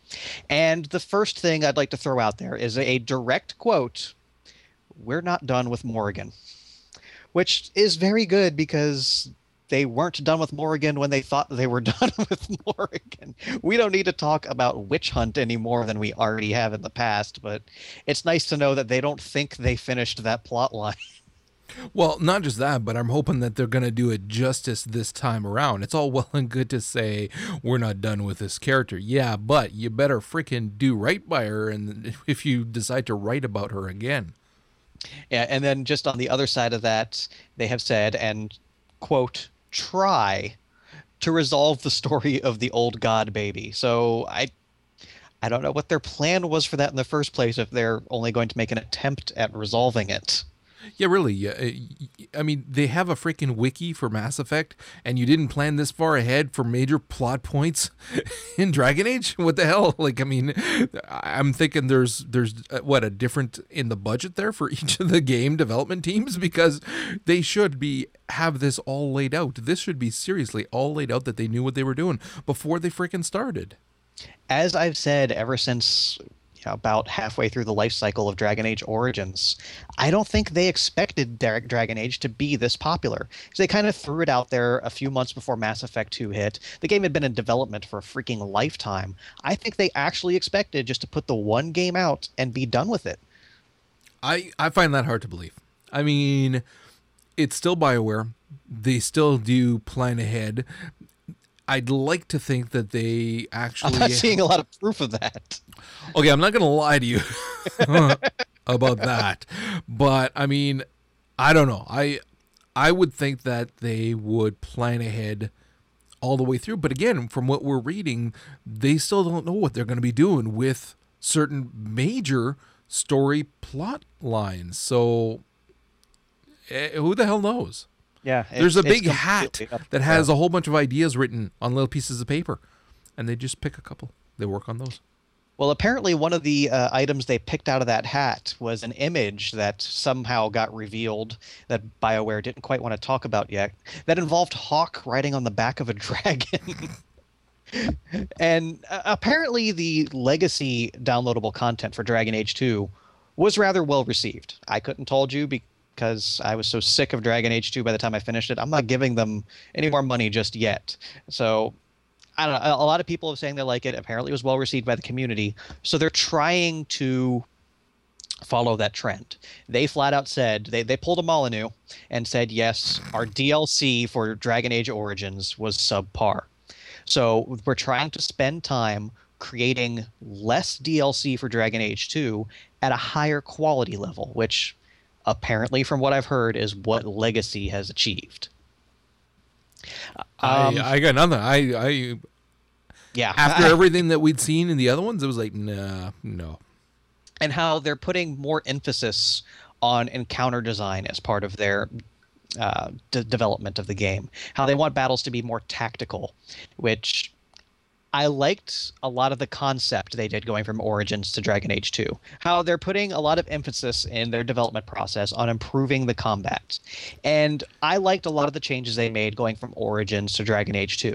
They made it more active without losing a lot of the tactical appeal of Origins. How you could still position your troops and whatnot. Just the way that the actual encounters were designed in Dragon Age 2, you couldn't take advantage of that. If you positioned your group perfectly, you had the archer over here, you had your rogue over here, you had your tank, you had your healer, and then you defeated the enemies, and then a whole bunch of a second wave of enemies spawned literally on top of your healer, you were screwed. So you really couldn't use the tactical aspects of the game to its fullest. And that's something that they're addressing not only in Legacy, but in future downloadable contents on into Dragon Age 3. Because I'd like to see them keep the same concept of the combat, just execute it better. Yeah, no, I agree with you. I do. All right, uh, other missteps they made. How they acknowledged that Anders' personality change between uh, what the heck was the expansion called? Uh, Awakening and Dragon Age 2 was a bit abrupt. Abrupt? While, yeah. while they're happy with the end result, they're not happy with the jarring transition because Anders was, you know, the goofball of Awakening. He was, you know, the, the comedy relief. He was uh, Alistair without the stick up his ass. and just coming into Dragon Age 2 was a big what the fuck. So I the it's at least nice to know they're acknowledging the mistakes they've made. It was a huge, huge change in the character. Huge change in the character. And I mean, it bothered me initially, but then, you know, I got used to it, so it's not a big deal. But it is definitely something that, I mean, again, if you're looking at a, a series of games that you're working on, you want your character to be characters to be the same. Yes, they're going to change as normal people would, but nothing like that. I mean, again, you don't have to look any further than Mass Effect. It's the same goddamn company. Look at the characters in Mass Effect and how they remain true to who they are, and yet you really don't get that in Dragon Age. Yeah, it's like there's a DLC missing in there to tell the rest of the story. Yeah. All right, so looking past Dragon Age 2 and its DLC and ahead to Dragon Age 3, we got a lot of tidbits of what they're actually trying to do and how they said the entire purpose of Dragon Age 2 was to create the conflict that will be at the forefront of Dragon Age 3, namely the mages versus the Templars. And I'll say, for all its faults, Dragon Age 2 did succeed on that front. Oh, yeah, definitely. Yeah, especially when you got buildings fucking blowing up and shit. Dude, that was so freaking awesome. It wasn't awesome, awesome, but it was freaking awesome. That was the scene that made my jaw drop. It was, it was, it was just freaking. I was not expecting that. Not at all. I I literally didn't know how to react. I had to sit there staring at the screen for a few minutes to figure out what to do. I would have loved a replay button. That's what Dragon Age needs. Okay, freaking Bioware, make it happen. A freaking instant replay button so that we can see the cutscenes again a couple of times because that one went by too fast and the shock of it didn't allow you to appreciate everything that was actually happening in it. I would have loved to have seen it again. Yeah, uh, that was a highlight of the game by far. So beyond the, the story, they're really talking a lot about the gameplay elements they're putting in. And one thing they teased was your party setup is going to be more important beyond just traditional tank healer DPS. How they're considering having various passive bonuses applied to the group depending on which characters you choose, which is which is really really nice. Like it's it it's not something essential, but if you like to have that cool group synergy of a group that not only works well together, but you know have those fun conversations like Alistair and Morrigan in the first one, taking it to just another level is is a nice addition. Yeah, yeah, no, definitely. And the big thing they talked about was character customization. A huge, huge complaint about Dragon Age 2 is how there was no customization for your companions. Their appearance stayed the same from beginning to end, with the exception of a few small events throughout the game that could change it. And you couldn't even really customize their armor that much. You had, I think, what was it, like a helmet and a belt slot, some nothing. It, it, it yeah, wasn't it was there. Terrible. So you had to vendor all of your freaking gear because, well, it was still dropping crap you might not have needed as your Hawke character. So they want to bring companion customization back for Dragon Age 3. They want to keep the concept of Dragon Age 2, how your followers are always going to have a unique appearance. It's not just going to be suit of armor on a character model, but they do want you to be able to choose at various points throughout the game, either by questing or leveling up or any number of other reasons, finding items in chests you will be able to find alternate appearances for your companion characters and then choose how you want them to look. And one of the things that they said that really sets this apart from how it was in the first Dragon Age. In Dragon Age 1, you put a suit of armor, that's what they wore. You put on boots, that's what they wore. The way they're trying to do it now is that there's more actual character. Like for Merrill, if you give Merrill a pair of gloves, they're not just going to cover her hands, they're going to go all the way up to her elbow like Merrill's gloves do in Dragon Age 2, or Isabela, her boots like to come up above the knee, which a natural graphic for that doesn't exist in the game. So it gives the artists and the developers a lot more room to work with with this method. But as the player, you're still going to be able to equip them with anything you find, anything they can use. It just won't change their appearance graphically, but you'll still have all the statistical bonuses of equipping them however you want. Again, very cool. Okay. So it's nice to see that they're acknowledging their missteps and really trying to improve going from the second to the third. It's kind of what we saw with Mass Effect, though their missteps weren't quite as oh, disastrous. Not even close. not even close. And see, that's part of why I'm kind of mad right now because, and I mean, unlike Joe, Joe who Joe, it's not mad. There's just hatred there now for the IP. Whereas I just uh, there's some parts that I enjoyed, but there were so many that I really was not as impressed with. And I'm wondering at this point now if the IP has kind of lost my interest. It, I mean, they said that Dragon Age 3 is still quite a while off. And unlike most games, I'm happy with that. Yeah. That actually makes me very happy because right now we've got similar type games with Skyrim and then Reckoning coming out in the spring of next year. And I'm thinking if DA3 were coming out anytime from now until when I'm likely to be done the Reckoning, I could probably I can easily see myself not even picking it up. Mm-hmm. So it, especially with that really quick turnaround we had from the first to the second, was like 15 months. No, I don't even think it was that much, was it? I'd say approximately, but It- yeah, it, it was way fast. too way too quick for the amount of uh, work they were trying to do. So it's nice to see them taking their time. Yeah, definitely. Now, one of the games, however, that we're definitely not done with the IP, that's Bioshock Infinite. Now, I'm not going to talk too much about what they were talking about in terms of the game and whatnot. What was interesting for me was actually the video that they had with Kevin Levine and, or sorry, Ken Levine and the um, the voice actors for Elizabeth as well as the the uh, the male character.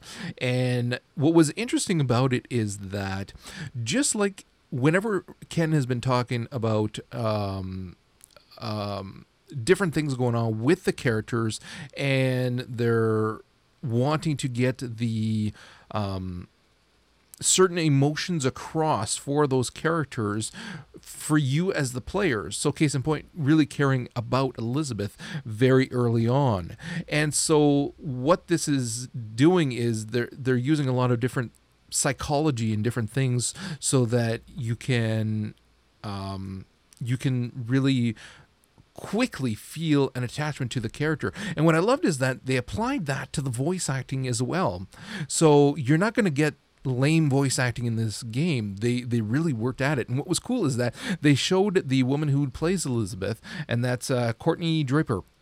And what they did is they didn't have enough time to get her prepared for the scene where she's doing the rip in tear, uh, the the tear in time, uh, well, time and space and everything kind of thing. When she's at the horse, and then they go to the freaking 80s of our world kind of thing and then they rip back and then she is he he's giving her a hard time and then she's finally saying no she can't control it and it was cool because there wasn't enough time for um for the actress to get emotionally set up for the scene so that she could properly portray it so what they did is the the male actor i can't remember what his name was Troy Baker. Okay, yeah, he just berated her. And it was her, it was Ken and and her saying, yeah, to the point where she was saying more, do it more. and he was just berating and berating her until she was finally in tears and delivered the line with the voice cracking and everything.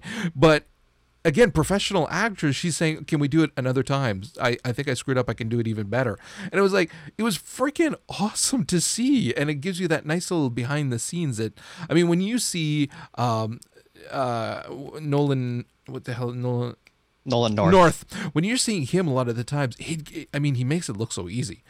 I mean, granted, he- he's not doing these emotional scenes like this, but he makes it look so damn easy.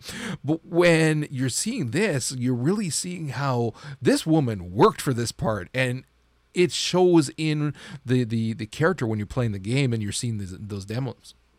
I, I think Ken Levine was enjoying his role in the situation a bit too much. Well, there is that. but I, I think we're really seeing a major change in how voice acting is affecting gaming. Because previous generation, you just had you know random voice actor they pulled off the street reading the lines off the script, you know, a la Final Fantasy X. Which, uh, but anyway, how this generation we're really seeing the voice acting go so far beyond what we've seen before with this, uh, with freaking Mark Hamill. I, I don't think I need to say anything more than that. But uh, one thing I liked is at the very end of the clip here, Adam Sessler, who was uh, moderating the panel, I guess, pointed out how both actors were in the booth at the same time, which is not something that's really ever done for voice acting. It's always individual, sequestered, secluded, just do your lines.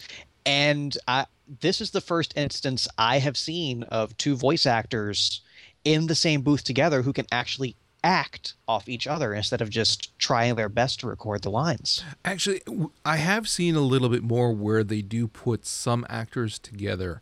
Um, sometimes they they will put only a couple of the actors together to do lines whereas a lot of the other ones will still only deliver their one line. But you are seeing more instances in especially in standalone rpgs where they will bring a couple in to do lines. Uh, that's something that we saw with uncharted when they were doing the videos for uh, behind the scenes for uncharted and uncharted 2 um, when they had that on the psn so and i have seen it uh, in other cases as well. Case in point with the next video we're going to be talking about as well.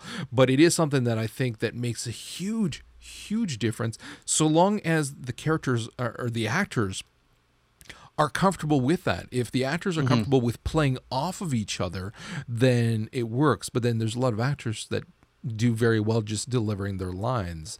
So in this case, it was quite obvious that these two worked very well together. It was awesome. And I think it's really going to be very important, specifically for this game, because of the relationship between Booker and yeah. Elizabeth. And I think that's really going to pay off on the voice acting. And I really, I, I really respect Irrational for it. Well, the thing that was cool is that as you're watching this, you're really seeing how.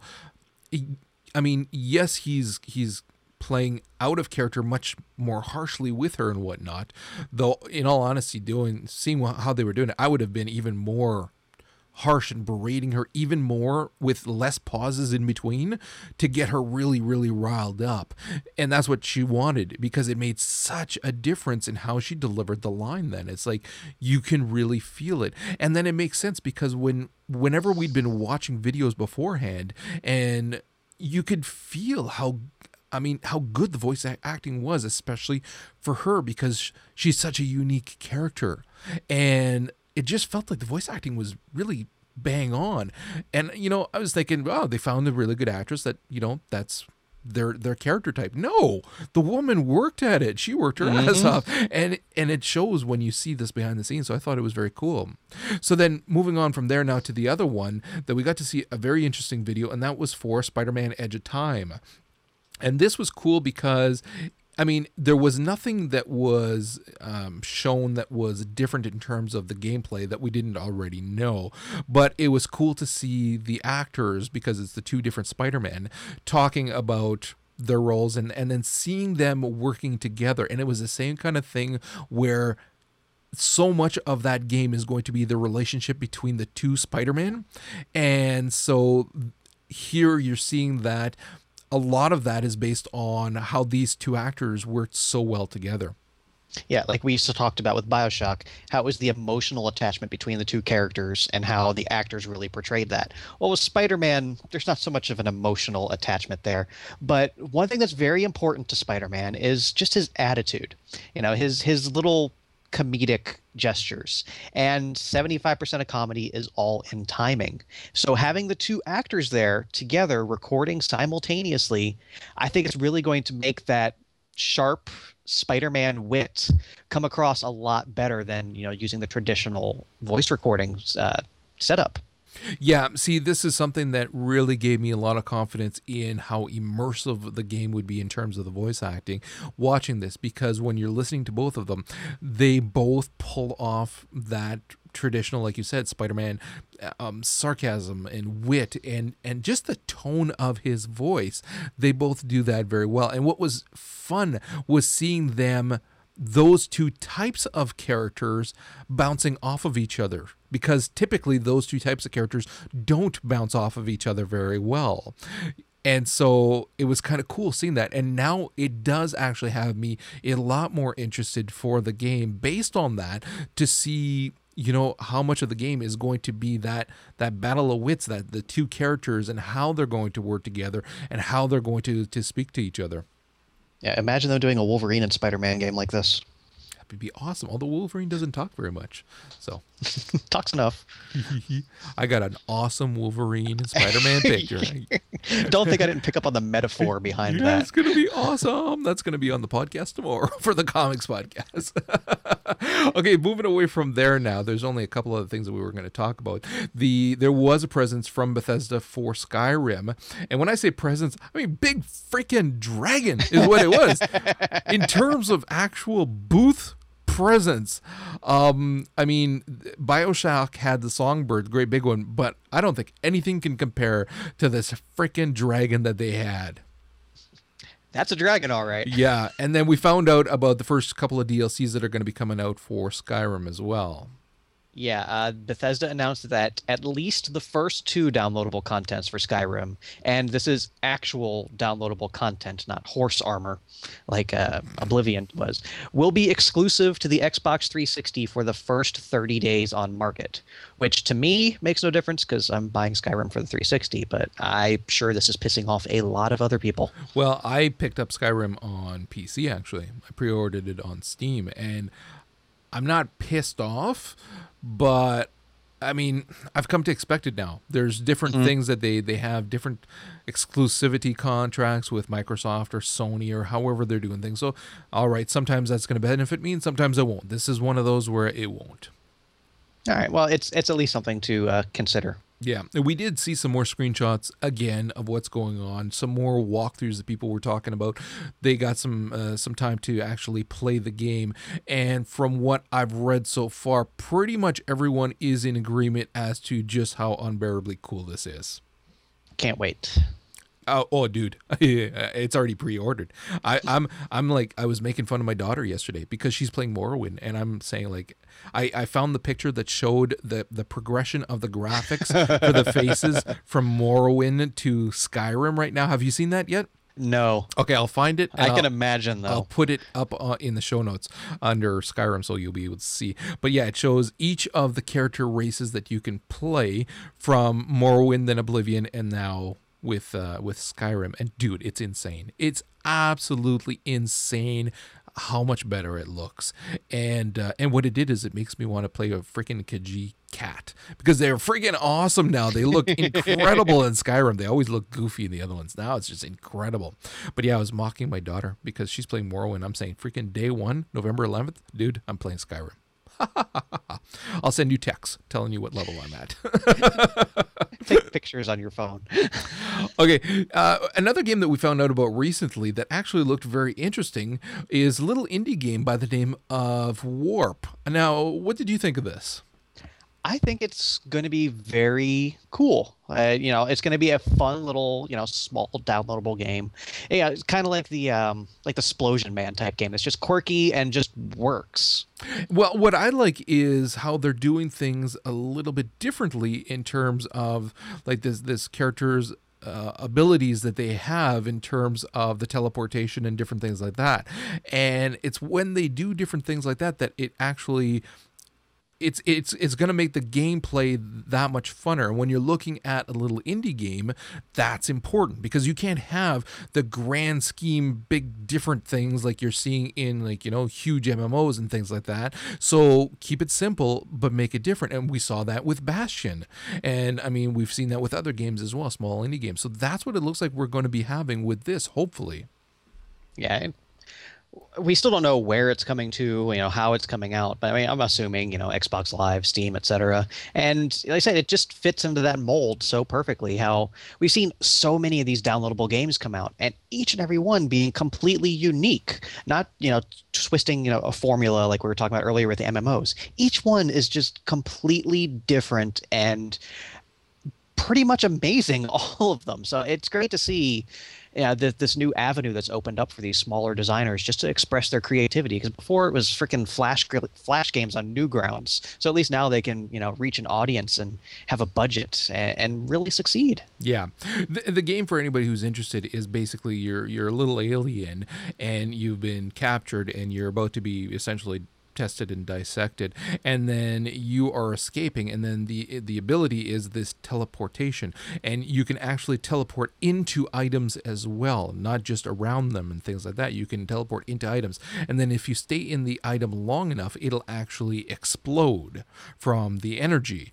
Or if you stay in them just a little while, uh, in the case as in the case with with you can actually teleport into humans as well. And you can cause them to explode in a bloody mess which when i read that i thought oh dude how many people are going to try that immediately? But it's going to be an achievement for that. yeah no kidding. You have achieved jeffrey dahmer. Um, so there's there's that but if you stay in the human only long enough that they you well for a little while and then bounce out before they would explode they then get disoriented or knocked out or something like that, but they don't explode. So there's a whole bunch of different little things like that that are I think it's going to make this a fun little game to play. Yeah, it, it's it's on the radar. Yeah, definitely, especially again if we're looking at a little indie game, keep the price down but make it, you know, good. It doesn't have to be long, but put put the quality in the writing and in, in the gameplay and yeah, I'll definitely pick it up. Now, you actually found something out during break that you're very excited to talk about and now I'm dying to know. What what is Okay. this? So uh, last week, Atlus put up put up a little teaser site. All it was was a yellow background with the actual URL for the site, but in a font very familiar to A- Atlus fans. And if you listen to uh, the last uh, my stuff about Catherine, and then I even have uh, another Atlus feature this week. I am an Atlus fan. They have announced that Persona 4 is getting a remake for the Vita, which is huge. Uh, Oh, Yes. Okay. Persona 1 through 3 all got remakes for the PSP. And it wasn't just, you know, updating the graphics. They added a lot of content to the game. Uh, for Persona 4, they're doing the same thing they did with Persona 3, giving you a second playable character of the opposite gender, which for a game like Persona, which is so much about your out of combat interactions with the other characters, being a different gender is a huge change. They said there is one and a half times the voice acting as there was in the PS2 version. Um, lots of other little stuff in there, new animation movies. And they're adding in Wi Fi support for calling on your friends to help you when you're about to die in a dungeon. Because Persona 4 was unforgiving. If you died, you started the fuck over. So any ability to get help if you're in in trouble is very appreciated for Persona 4. They're saying it's coming out in spring 2012. I'm assuming that's Japan, but still we'll probably see it stateside sometime next year. This is for me and for a lot of people a system seller. Well, I, I, I already knew I was picking one up. And the more I'm hearing about different games that are going to be coming out that are going to be doing stuff like this, like allowing me to call somebody to help, dude, oh my God. But wait, there's more.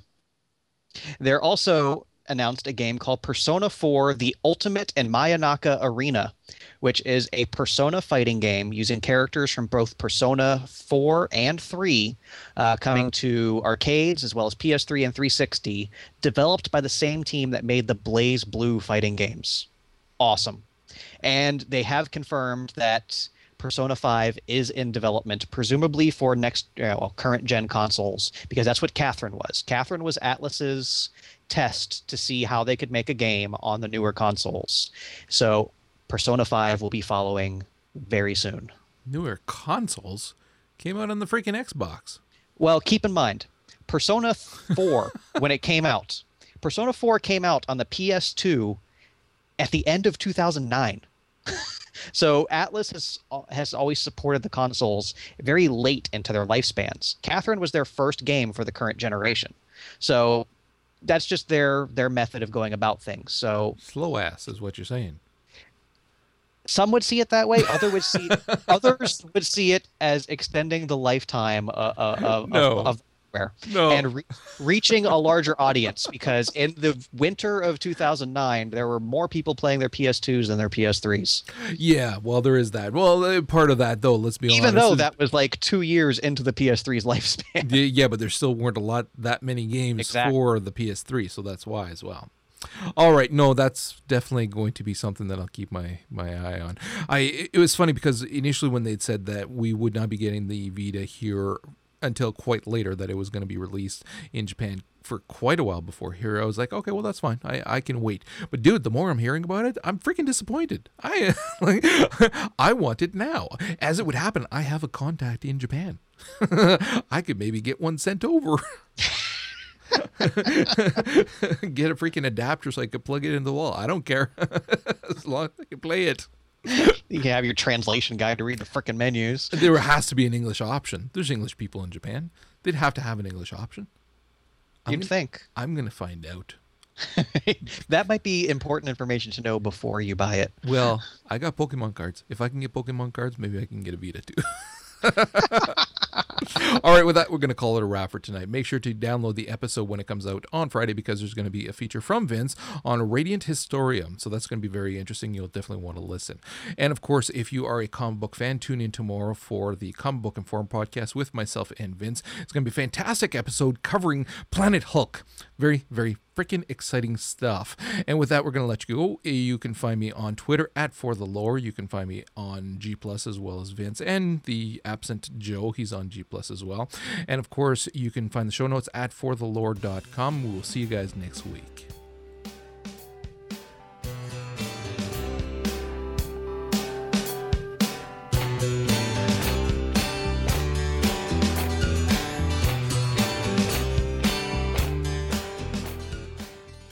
I just want to see the squiggly line moving. That's all I care about. Okay, they're moving. Good enough. Son of a, too many mice. I've got two mice here. I'm easily confused. Jesus, two mice is enough to do it. What's Whoa, this? whoa, whoa, Ah, whoa. It's all right. It's just an ad. Don't All right. wig out on me.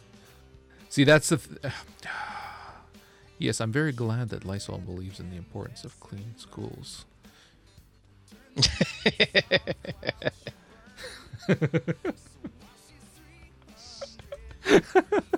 Dude, I was laughing so hard. I don't know how you made it through that without losing it. that was one take. I should have practiced more. It would have sounded better. But uh, but yeah, that was hilarious. Don't tell him I said that. Edit that out. Are you ready, Malagash? It's all on you. You're the boss tonight. Who the boss? You the boss. Go go ahead. Pick pick a topic. It's not Tony. not Angela. It's you. Just because we made so much fun of you last week. But you were a good sport. it's always nice when our listeners are good sports when we make fun of them. Oh. No comment. There was no dig there. None at all. No reference. Nobody knows what I'm talking about, anyways. I screw up less when there's more people in the audience, apparently. if we were alone, we'd never get through this. It's it's all the pressure of having to please Malagash. it is. It's a tough audience. How important is this? For me, very important. For everybody else, probably not much. it's all about me. Let's just say it'll it'll appeal to the same fans that all my Catherine talk did. Ah, okay. I gotta, I gotta make a little button thing for that, for my little soundboard. All about me. I just have to press. The You're gonna be M button. hell hell to deal with, aren't you? It's gonna be like the Oh, freaking yeah. morning morning commute show on the radio, and after a while, I'm gonna have so many freaking things in there, including I gotta put the Jeopardy music. so whenever things go wrong, I just have to press a free. I've, I've already got the dude. I got. I've already got that in there. I've already. Got-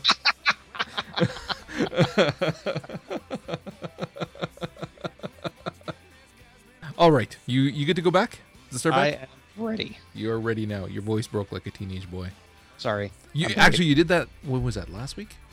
And I and I came very close to doing a record scratch and doing it over a couple of times because it was such a 13 year old boy moment, and I was just so proud of you. I was like, oh, his voice is changing.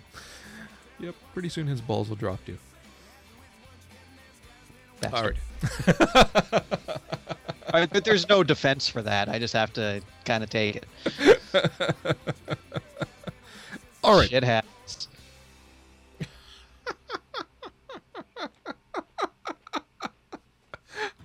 See, this is this is what I knew would happen tonight. this is the trial by fire. This is the first night. This is why. Yeah. So I'm gonna do something different here. This is all gonna get cut out. Just let me know when I can start talking again. hold on a second. Hold on. Hold on. I can. Okay. Hold on. Test. See. La, la, la. See, this is where the Jeopardy music would come in if I had it handy. I would just be pressing the crap out of that thing right now. Have it on loop. okay. I know Planet Hulk. Arr. All right. I smash planet. Okay. Hulk smash bugs. Let, let me double up on my notes. you commissioned a freaking picture of you giving me a note. Isn't that awesome though? I didn't commission. I didn't even have to pay. That was a freebie. She she just wanted to make fun of you as well. She didn't even know. Oh, everybody knows. if I'm commissioning art, it's to make fun of you.